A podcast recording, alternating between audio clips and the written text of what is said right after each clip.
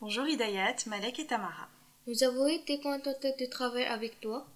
Moi aussi, j'ai été très contente de travailler avec vous trois et avec les autres élèves qui ont pu participer aux ateliers. Pourrais-tu te présenter pour nos auditeurs? Bien sûr, donc je m'appelle Claire Belfort. Euh, j'ai été assistante d'éducation l'année dernière à la vie scolaire du collège Yvonne Abbas. Et cette année, euh, je, ne suis, je ne suis plus assistante d'éducation et j'ai eu la chance euh, d'être invitée par Madame Girard, Madame Demienne et Madame Clerquin pour faire des ateliers au CDI avec donc leurs élèves sur le thème des arbres. Quelle étude as-tu faite? Alors, en sortant du collège, euh, j'ai fait un lycée général. Euh, comme j'aimais beaucoup les langues et l'histoire, euh, j'ai choisi de faire un bac littéraire. en sortant du bac, j'ai ensuite voulu faire des arts appliqués puisque je dessinais depuis toute petite, donc j'ai voulu en faire mon métier.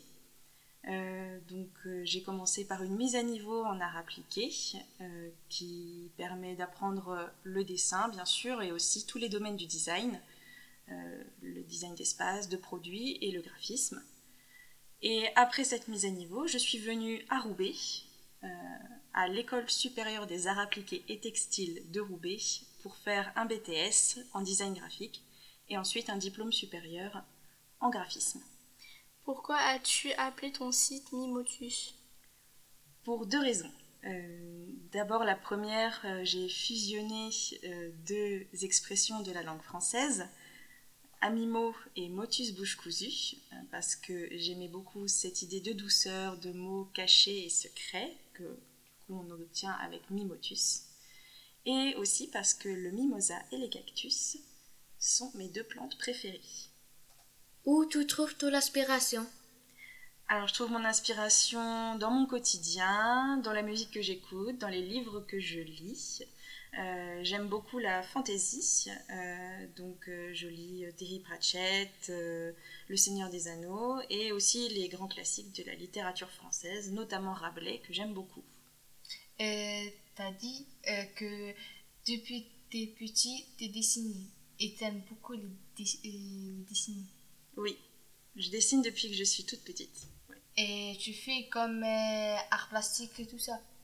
Oui, alors euh, j'ai fait de l'art plastique comme vous, euh, donc à l'école primaire, puis au collège. Euh, au lycée, on n'en faisait plus de l'art plastique, mais j'ai quand même continué à dessiner, moi, chez moi, sur des carnets, dans les pages de mes cahiers d'école, de plus, plus grandes dames de mes professeurs.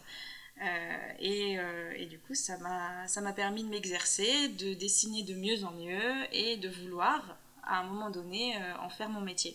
Et j'ai une question, mais un peu bizarre. Est-ce que vous êtes euh, comme euh, si tu veux dessiner une personne? Oui. Tu peux dessiner une personne Bien sûr, oui. Tu veux dire une, une vraie personne que je pourrais croiser dans la rue? Oui. Oui, oui, oui. C'est un très bon exercice d'ailleurs d'essayer de, dessiner les gens qu'on connaît, les gens qu'on croise. Même si des parfaits inconnus, tu peux prendre un carnet avec toi euh, dans le métro et commencer à dessiner les gens dans le métro. Ah, oui, comme tu as, déjà travaillé ici au collège Vonabas. Mhm. Euh, et que tu es permanence avec nous et tout ça, si tu veux dessiner, tu peux le dessiner. Oui, ah, ça c'est une question très intéressante. Effectivement, l'année dernière, comme j'étais assistante d'éducation, euh, j'étais très souvent en permanence pour surveiller les permanences.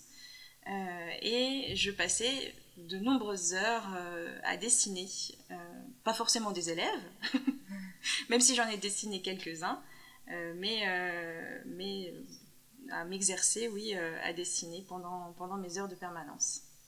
Ah Merci Claire d'avoir répondu à nos questions. Merci à toutes les trois de me les avoir posées.